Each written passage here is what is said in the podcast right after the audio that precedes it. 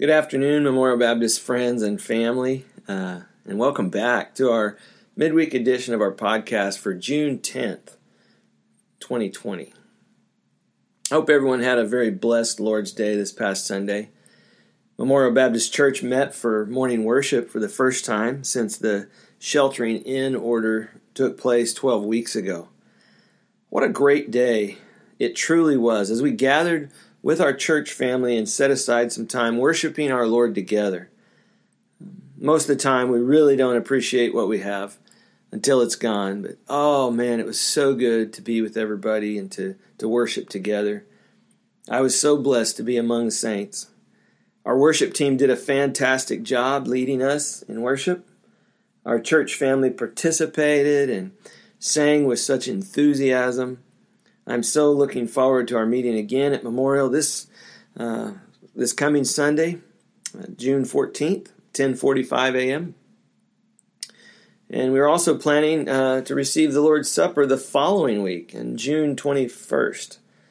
Uh, we'll be still practicing the distancing strategies, and probably will for some time yet, even as we congregate for corporate worship. I hope to see you there this Sunday. We're continuing to monitor and, excuse me, evaluate our community and uh, our entire area as we seek to reopen other aspects of our ministry at Memorial. Um, our deacons and leadership will meet again um, on June 23rd to discuss moving into phase three of our uh, plan to reopen. This will include our connect groups meeting in person, our Wednesday evening activities coming back uh, to meeting at the church, things like uh, team kids and established youth, college ministry, and our midweek uh, prayer service resuming. We will not be able to have uh, nursery or childcare and or food service at, at this point. We anticipate returning to our Wednesday evening family supper when we move into phase four of our plan. As I've said before, if you have questions or concerns, please call us. I know this isn't easy for any of us. We're trying to do our best to keep our people and our most vulnerable ones safe as we open up slowly and cautiously. Again, if you have questions or concerns, please call us. Now, before we jump into our scripture passage for tonight, I, I would like to pray together, and uh, I would like for you to pray with me uh, while I lead us in prayer. Almighty God and everlasting Father, I just want to thank you for this day. I want to thank you for all that you do for us every day. Father, you are holy, you are righteous, uh, you are the one true God. And uh, Father, there is none beside you. And you and you alone are worthy of our praise. I just want to thank you for being our Father. Um, you're a good, good Father. I want to thank you, Lord Jesus, for uh, what you've done as our, our Savior on Calvary, dying for our sins, paying the debt. Uh, Father, I thank you for for Jesus and what he means to each one of us. Also, Father, I want to thank you for the indwelling Holy Spirit, uh, the one who, who, guides us into all truth and helps us as we uh, seek to, to do your will. Uh, Lord Jesus, I just want to thank you also for our families, uh, for our children and grandchildren, our spouses. what a what a great thing you did when you created families, Lord. Um, we're thankful for each one of them. I know that uh, I'm thankful for also our church family, the body of Christ, how you have brought us together and planted us in this body. And Father, we are thankful for each and every one. Uh, we each bring different um, gifts to the table, and so we're thankful for the, the gifting that the Holy Spirit gives to each one of us. Um, Thank you for, for loving us and, and binding us together in unity. Thank you for how you guide us and lead us each day. Um, I just want to thank you, Father, for the health and the, the healing that you bring.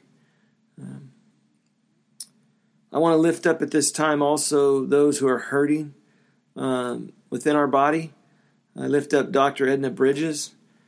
um, in the homegoing of her dear husband, Bobby Bridges.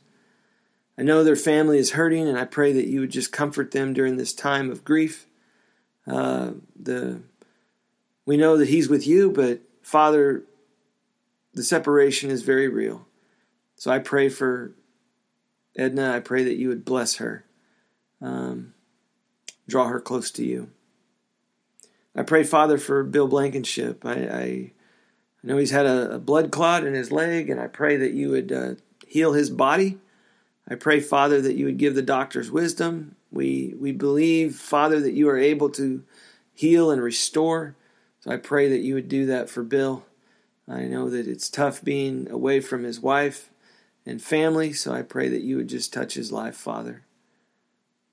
Lord, I want to lift up the Morehouse family to you. I know they've had a, a great burden they've been carrying. Um, I pray for Christy. I pray for Anthony. I pray for their children. I ask, Father, that you would just be in and through all of that situation. Uh, God, that you would receive glory from it. And Father, that you would use this uh, to bring glory to your name. I pray for healing. I ask, Father, for complete restoration um, and, a, and a wonderful testimony of your grace and mercy in their family. Father, I want to lift up John Webb's grandson, Jacob, to you. Um, I can't even imagine um, what what's going through their minds, and I pray for his parents, Jacob and Gina. I pray, Father, that you would give the doctors wisdom as they uh, do the surgery and as they um, try to figure out what's going on. But I pray, Father, for healing for him, uh, for this 17 year old, got his life before him. I pray, Father, that you would make a way where there seems to be no way. God, that your hand would guide the hands of the surgeons. God, that you would just bring about a great healing and testimony in his life. We know that you are more than able, God, and you, you can do more than we could ever think or ask. But we're asking, God, knowing that you are able. Father, I just want to lift up Wayne and Gladys Cobb to you. Um, I pray, Father, that you would just give them your grace, your mercy, your peace. I pray, Father, that you would continue to show yourself mighty in Wayne's life. And Father, that you would just comfort Gladys during this time and the rest of their family. Father, I want to lift up our homebound to you. I pray that they would sense your presence with them even now. Um, that wherever they're at, whatever they're doing, that they would recognize and sense you, Father, in the room with them. I pray for our nursing home residents. Father, those that are um, in the nursing home, they, they cannot leave, they're, they're quarantined in. And Father, I pray that you would just uh, be with them in a special way. Father, I, I want to lift up uh, Ray Smith to you. I pray, Father, that you would just continue to strengthen him. I pray for Elida. I pray that you would bless them and their children. I ask, Father, that you would be with um, other residents that are members of our church that we know that are that are in nursing homes all over this area, and I pray that you would bless them. Think of Pat Seebeck. I, I pray, Father, for her. Um, I ask God that you would just be with them in a special way. Father, I want to thank you for our worship time together on Sundays. We've all missed it. But God, you are a gracious God and you love us. We thank you for your guidance. We thank you for your provision. Father, I want to pray for our nation. Um, I ask for you, O oh God, to heal our land. We need you. I pray that you would bring unity where there has been division. Father, I, I ask that you would bring peace where there has been chaos. Push back the enemy, the devil, the liar, who is stirring up strife in our country and in the body of Christ. Father, I pray that you would guide our president and our leaders to do the right things. Father, that would honor you. I pray, Father, that you would help those who honor you and glorify you. I pray that you would Bless those, Father, who serve you. Lord, help each of us to diligently pray and to, to do the things that, that we know are right. And Father, that you would be in and through all of it. It is our joy to pray. It is our, our privilege. And Father, we are thankful that you hear our prayers. Guide us as we continue to seek you. Father, reveal to us and guide us into all truth, Holy Spirit, as we read your word. We love you and we praise you. Thank you for this time together. Encourage our hearts. In Jesus' name we pray. Amen. All righty. We're going to be in Hebrews chapter 6 tonight, and uh, we're going to be in uh, verses 13 through 20. And I just want to make some commentary here. It, um, this, this part of chapter 6 serves as the conclusion uh, to a digression from the author of Hebrews, which began back in chapter 5, verse 11 the author has presented a, a, powerful demonstration of the sufficiency of God, uh, the Son, in, in chapters 1 and 2 of, of Hebrews and then drew our attention to the deficiency of men in chapters 3 and 4. The writer did so by means of the example of the first generation of Israelites to leave Egypt and by the lessons of failure from Psalm 95. The writer proceeds to show how God's Son is the solution to our dilemma by becoming our great high priest, a, a priest after the order of Melchizedek. Now, a digression was necessary because of the condition of the original recipients of this letter. They were not accustomed to teaching beyond a very elementary level. And so, teaching about Melchizedek was going to be a real stretch for all of them.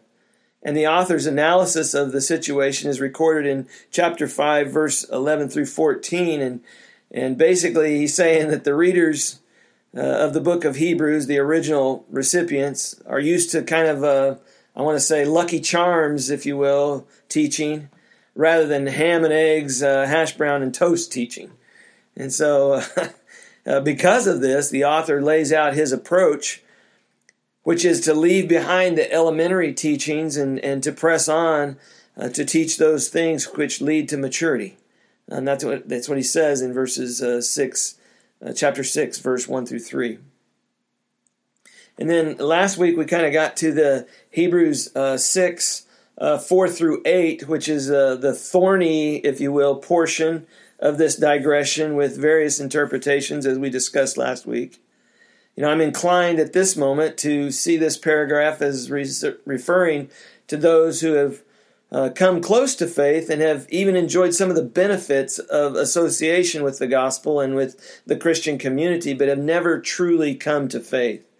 And in the end, these are the folks who more actively reject and oppose the gospel.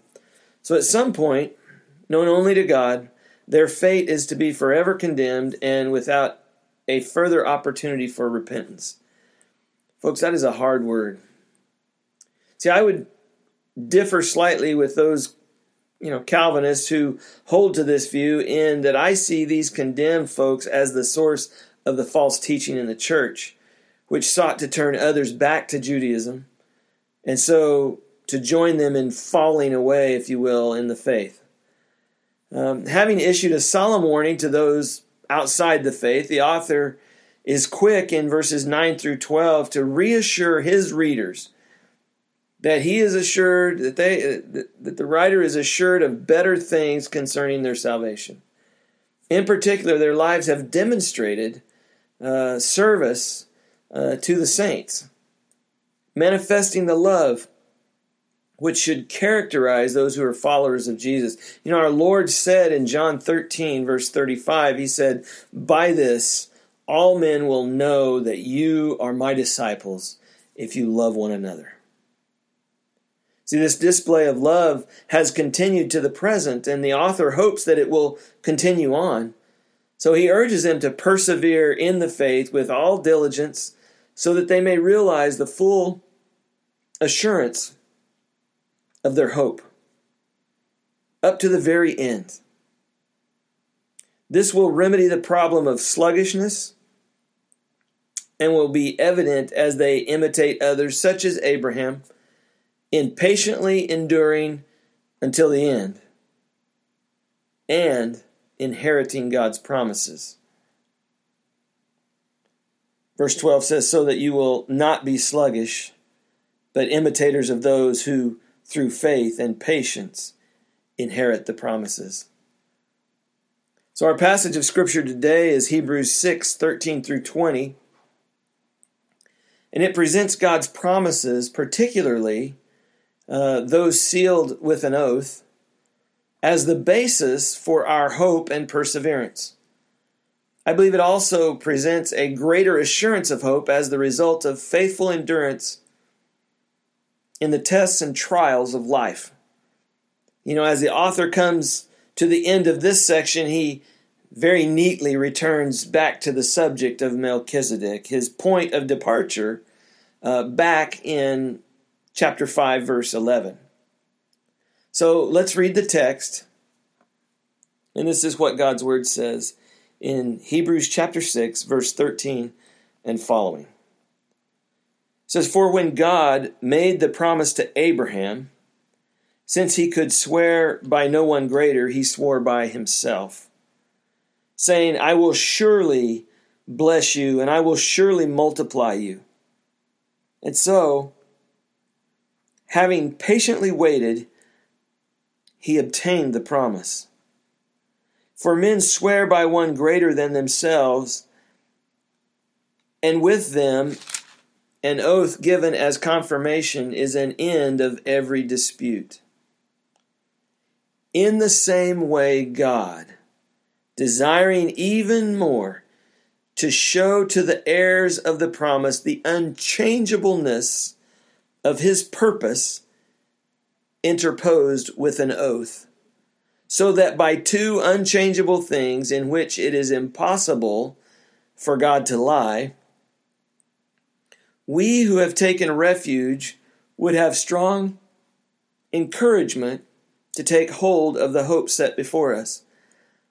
This hope we have as an anchor of the soul, a hope both sure and steadfast, and one which enters within the veil where Jesus has entered as a forerunner for us, having become a high priest forever, according to the order of Melchizedek.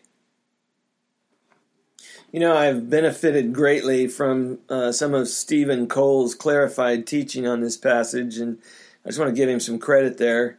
And uh, I believe that you will uh, as well. You know, I love to fish, and uh, I enjoy it immensely. Uh, and fishermen tend to be incurable optimists. You know, a guy asked his neighbor how uh, the fishing was going, and he said, Better. Last week I went out for four hours and I didn't catch a thing. Yesterday I got the same result in only three hours. oh. You know, many confuse optimism and biblical hope. See, biblical hope is optimistic, but it differs greatly from worldly optimism or what we might call positive thinking. Biblical hope is an optimism based on certainty and truth, not on a cheery disposition that looks on the bright side. If hope rests on mere fantasy, it is worthless. You know, to be valid, hope must be based on truth and certainty. Since our God is the God of hope, according to Romans 15 13. We who represent him to this hopeless world must be people of hope. Not mere optimists, but people filled with hope because of the certainty of God's promises in Jesus Christ. See, the author of Hebrews was writing to people who were facing hardship and persecution because of their Christian faith. A few were tempted to abandon Christ and return to Judaism. And he's urging them to persevere by putting their focus on the superiority of Jesus Christ and the salvation that he has provided. He's trying to instill in them a biblical hope, not just a positive, cheerful disposition, but a steady attitude of joy based on the promises of God, which cannot lie. So he uses a metaphor used really only here in the Bible. It's a metaphor of an anchor. But instead of going down into the ocean, this anchor goes up into the heavens, behind the veil, where Jesus has entered as a forerunner for us. He's become our high priest forever, according to the order of Melchizedek. So he brings this discussion back to where he left off before his lengthy exhortation. In the next chapter, he will develop this theme even more. But here, he is saying the certain hope of our future salvation is an anchor to steady our souls while we wait on God in present storms. See, the main reason a ship needs an anchor is to ride out storms so that it's not blown off course or into the rocks or the jagged reefs, excuse me, reefs nearby.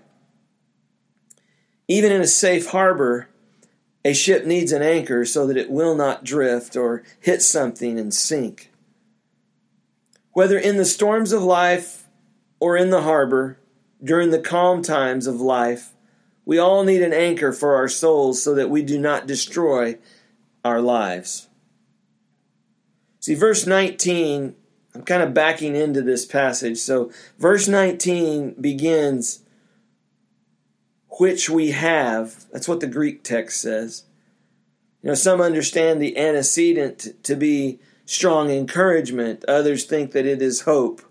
Still, others think that since Jesus himself is our hope, that he is our anchor. And all of these views are somewhat overlapping, and I want to say complementary.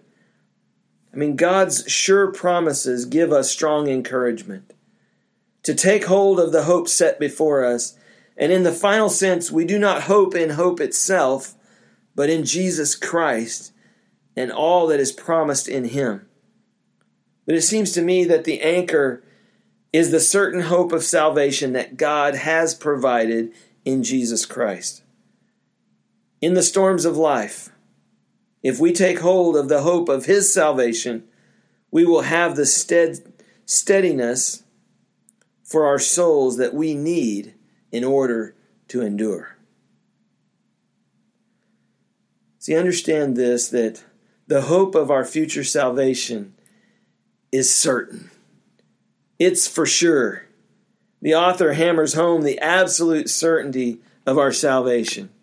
He uses Abraham as an example of those who, through faith and patience, endured and inherited the promises. He goes back to Genesis 22 16 and 17, where after Abraham, you remember, he displayed his faith in God by his willingness to sacrifice Isaac, the son of promise. And God swore by himself, saying, Surely he would bless Abraham and to multiply his descendants. And then the author applies this to the heirs of the promise namely believers in Jesus Christ. And he gives four reasons why our hope of salvation in Christ is certain. See, our hope of future salvation is certain because God's promises have never failed any that trusted in them. Folks, that is huge. Abraham is exhibit A, if you will, of a man who trusted God against all odds and found him to be faithful.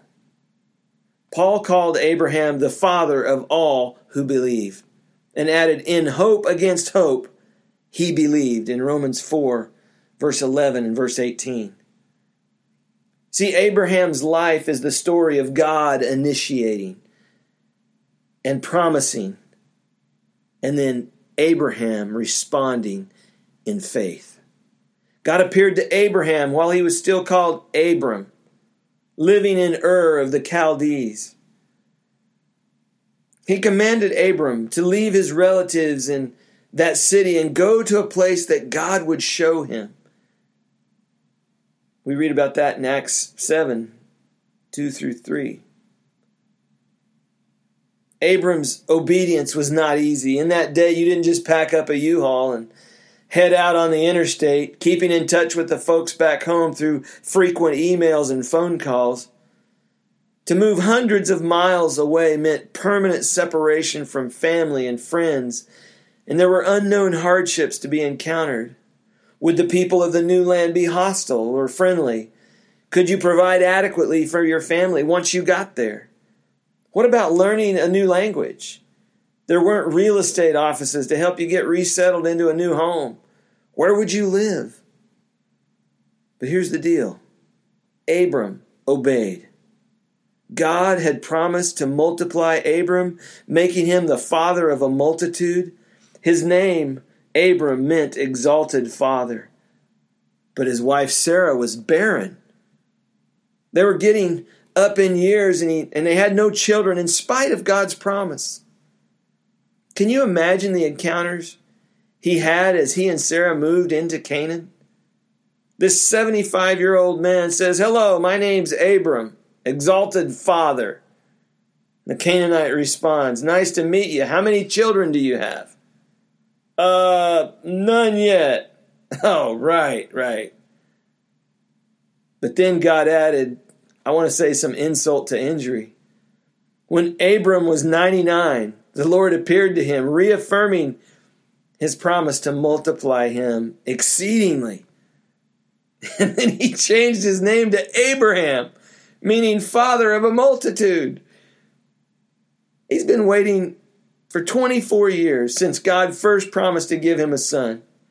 He still has no children except for Ishmael through Hagar, the handmaid. But now he tells everyone that God has given him a new name Father of a multitude. Can you imagine? It'd be like a, a bald man named Harry. And God says, Let's change your name to bushy haired Harry. oh, when Abraham died at 175, he had fathered several nations through Ishmael's descendants and through the sons that he had with Keturah. But as far as sons through Isaac, Abraham died with twin 15 year old grandsons, Esau and Jacob. He owned no real estate in Canaan except for the cave that he bought in order to bury Sarah. But he died in faith, looking for the city which has foundations, whose architect and builder is God. We read about that in Hebrews chapter 11, verse 10. Through Abraham, excuse me, though Abraham did not see it, history has validated God's promise that his descendants, both physically and spiritually, are as many as the stars of heaven and as innumerable as the sand of the seashore. The lesson for us is this there has never been anyone who trusted in God's promises and was finally or ultimately disappointed. God may delay the visible answers to his promises because he always answers in his time, not ours. We may not see the answer until we're in heaven, but he is utterly and completely trustworthy to keep his word. If he has promised eternal salvation to the one who has faith in Jesus, then you can count on it to be absolutely true. I love it. See, our hope of future salvation is certain also because God's purpose is unchangeable. The Greek word here in, in verse 17 of chapter 6 translated desiring is also related to the, the noun purpose in the same verse and points to the deliberate exercise of his will. It means that God purposed to show the heirs of the promise the unchangeableness of his purpose, which here refers specifically to installing his son as a high priest forever according to the order of Melchizedek. This points to his purpose to be glorified by sending his Son to save a people, the heirs of the promise for his name. It is inconceivable that the sovereign God would purpose to send his Son to redeem a people for his glory, but then leave the fulfillment of that purpose up to the so called free will of rebellious sinners who are, to use Charles Wesley's phrase, fast bound to, in sin and nature's night. See, if God had left salvation up to the will of fallen sinners, none would be saved, because there is none who seeks after God, according to Romans 10, excuse me, Romans 3, verse 10 through 18. See, God calls his people here heirs of the promise. Think about this. Heirs do not choose to be heirs. If we could choose to be heirs, we'd all be waiting in line for the, the fortunes of people like Bill Gates or, or the Warren Buffetts. But you see, heirs are chosen by the one who owns the estate. It is their prerogative to choose one person and overlook another because it is their estate and they have the right to dispense it as they choose. See, but many people today deny that right to Almighty God and say that He must give everyone an equal chance to choose to be His heirs. They stand the biblical doctrine of election on its head, saying that He foresaw that we would choose Him and that He puts us on the list. But you see, that view robs God of His sovereignty. His sovereignty means that he chooses the heirs. God chose Abraham from everyone else in Ur and excluded Abram's immediate family members. He rejected Ishmael and chose Isaac. He rejected Esau and chose Jacob. Such choices are God's right as the sovereign Lord. And, and if you protest and you say, well, that's not fair, then you need to read Romans 9, verses 11 through 23, where Paul anticipates and answers that response by saying, in effect, How dare you even raise the question that God is unfair? He has mercy on whom he desires, and he hardens whom he desires. And you have no right to answer back to God. See, it was in it was Isaiah 46, 9 through 11 that God says this. He says, For I am God and there is no other. I am God and there is no one like me, declaring the end from the beginning and from ancient times things which have not been done, saying, My purpose will be established, and I will accomplish all my good pleasure, calling a bird of prey from the east the man of my purpose from a far country. Truly I have spoken, truly I will bring it to pass. I have planned it, surely I will do it. See, in that context, God is talking about raising up a pagan king named Cyrus to accomplish God's purpose. God can use anything and anyone that he chooses. God is not bound by the will of proud humanity to do what he purposes to do. He has purposed to give an elect people to his son, and he will accomplish his purpose. Denying God's sovereign election makes assurance of salvation shaky. See, if it's up to man's will, well, best of luck to you because you're going to need it. But if our hope of salvation is based on God's purpose to the heirs of his promise, then your hope is certain and secure. Our hope of future salvation is also certain because God's person is incapable of lying. The author, excuse me, the author states the obvious. It is impossible for God to lie. If he lied, he would deny his very nature as the God of truth, whose very word is truth, as indicated in Isaiah 65 16, in John 14 6, in John 17 17. If God has said that Jesus has made purification for our sins, like he did in Hebrews 1 4, and that he has entered within the veil as our forerunner, as a high priest after the order of Melchizedek, then it is true. See, we're all prone, as frail children of dust, we're all prone to bend the truth when it suits our purposes. We're vain, and we don't want to look bad. And so we twist things and we tell little white lies and we overlook reporting things on maybe on our income tax forms or that, that might cost us more in taxes. We withhold the truth when it is to our advantage to keep things undercover.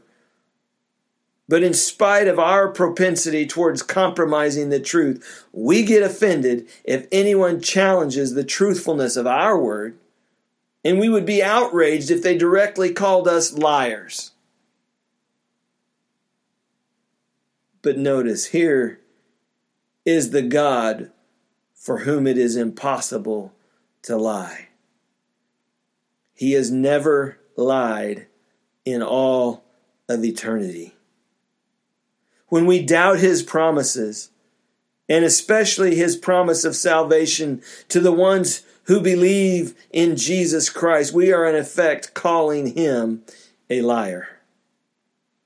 1 John 5:10 says the one who believes in the son of God has the testimony in himself. The one who does not believe God has made him a liar because he has not believed in the testimony that God has given concerning his son. Do you believe God's promise concerning his son? Or are you calling God a liar? See, our hope of future salvation is certain because God's person is incapable of lying. So the author has hit three hammer blows to show that the hope of our future salvation is certain. God's promises have never failed, His purpose is unchangeable, and His person is incapable of lying. As if that were not enough, he adds a fourth. Our promise, excuse me, our hope of future salvation is certain because God's pledge backs up his promise. See, God's bare word should be sufficient since his word is always, always, always true. Always has been, always will be. But when God says it with an oath or a pledge, he wants us to know that it's a done deal. To show the heirs of the promise the unchangeableness of his purpose, God interposed with an oath. And because of the weakness of our flesh, God condescends to add the oath to his word to give us a double assurance, if you will. In verse 15, the author uses a human illustration. You know, when, when men are having a dispute and they swear under penalty of perjury to do something, well, that ends the matter. They must do what they have sworn to do, or they will pay a stiff penalty. But when the God who cannot lie interposes with an oath or a pledge, how much more certain is his word? you've got two unchangeable things God's promise and his oath. These two things make our hope of future salvation, as it says in verse 19, both sure and steadfast. So, why is this so important? What difference does it make in our day to day lives? See, the hope of our future salvation is an anchor to steady our souls in present trials. Here's a threefold progression of thought here. Our future salvation is secure for all who have taken refuge in Christ. The author identifies those whom he's writing and along with himself as we who have taken refuge. And he does not specify what they have taken refuge from, but in his readers, um, his Hebrew readers, they would have immediately thought of the cities of refuge in the Old Testament, where the man guilty of manslaughter could flee from the avenger of blood, found in Romans, excuse me, in Numbers 35 uh, verses 11 and 12 talks about that. These cities were a spiritual picture of the refuge that God has provided for sinners to flee for protection from the wrath to come. See, in verse 20 of our text, the author mentions Jesus as our high priest within the veil, where God's holy presence meant instant death to any sinner who dared to go there. And although, peop- although people's eyes are blinded so they cannot see their sin and, and God's holiness, every sinner needs a refuge from God's coming judgment. See, Jesus Christ is the refuge that God provided. The question is have you fled to that refuge? Have you trusted in Christ alone to save you from your sins? If your hope is in good works, you are not safe. You are not saved. Your hope of salvation must come in Christ alone. Having taken our refuge in Christ, we must now take hold of the hope of our future salvation. You see, our salvation is secure because it rests in the promise and unchangeable purpose of God. It is not us holding on to Him, but Him holding on to us. But you may wonder, well, why then does the writer encourage us to take hold of the hope set before us? If it depends totally on God and His unchangeable purpose, then why do we have to hope in Him? John Piper puts it this way What Christ bought for us when He died was not the freedom from having to hold fast, but the enabling power to hold fast. What he bought was not the nullification of our wills as though we didn't have to hold fast, but the empowering of our wills because we want to hold fast. What he bought was not the canceling of the commandment to hold fast, but the fulfillment of the commandment to hold fast. He goes on to cite Paul's statement in Philippians 3:12 where he says, "I press on in order that I may lay hold of that for which I also, excuse me, for which also I laid hold of by Christ Jesus." See, Christ Jesus had laid hold of Paul by his sovereign grace, and as a result, Paul pressed on to lay hold of the hope of all that his salvation promised. Folks, this means that we must battle discouragement by taking hold by faith of God's promise to save all who take refuge in Christ. God's promise and his oath are two very strong motivating forces that encourage us to grab hold of the hope set before us and don't let go. Then that hope becomes an anchor for our souls. See, the hope of our future salvation anchors us to wait on God in present storms. I mean, the main reason you need an anchor is to keep from drifting into things that would destroy you, especially during storms. Abraham had his storms as he waited on God. You know, two different moments of weakness. He thought that powerful men would take his wife from him, which he would have nullified God's which would have nullified God's promise of a son through her. And so he lied and said that she was his sister. At another moment of despair, he went in to Sarah's maid, Hagar, and conceived Ishmael. But in spite of these failures, In hope against hope, he believed until God fulfilled the promise. See, we face numerous types of storms that threaten to rob us of hope in Jesus Christ. There are storms of false doctrine that can blow us off of our course, according to Ephesians 4 14. We must weather them by hold, holding firmly to the promise of salvation in Christ alone, by grace alone, through faith alone. There will be storms of doubt when we question the Christian faith or maybe even the existence of God. We can weather them by coming back to the truth of the resurrection of Jesus, which is the bedrock of the entire faith. 1 Corinthians 15, verses 1 through 19. If he is not risen, our faith is in vain. But if he is risen, then our future salvation is certain and our hope can rest confidently in him. There'll be, tr- there'll be storms of difficult trials where we wonder why God is allowing them and question whether He loves us. We weather them by remembering that God, who did not spare His own Son, but delivered Him over for us all, has promised. He has promised to bring us through every conceivable difficulty to ultimate glorification. I mean, he talks about that in Romans 8, verses 28 through 39.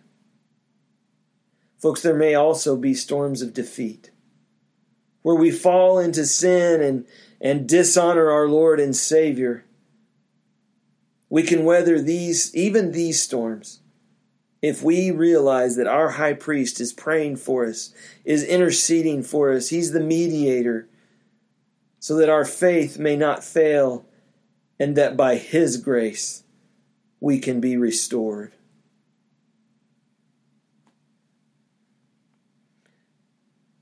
As I bring this to a conclusion, you know, I heard of a, a Christian who made a trip to Russia quite a few years back.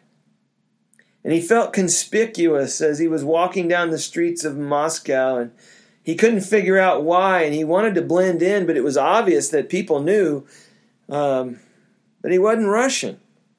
And he asked a group of Russian educators with whom he was he was working with whether it was his American clothes, you know, his jeans and the NBA t-shirt he was wearing. And they replied, "No, it's not your clothes." He said, "Well, what is it then?"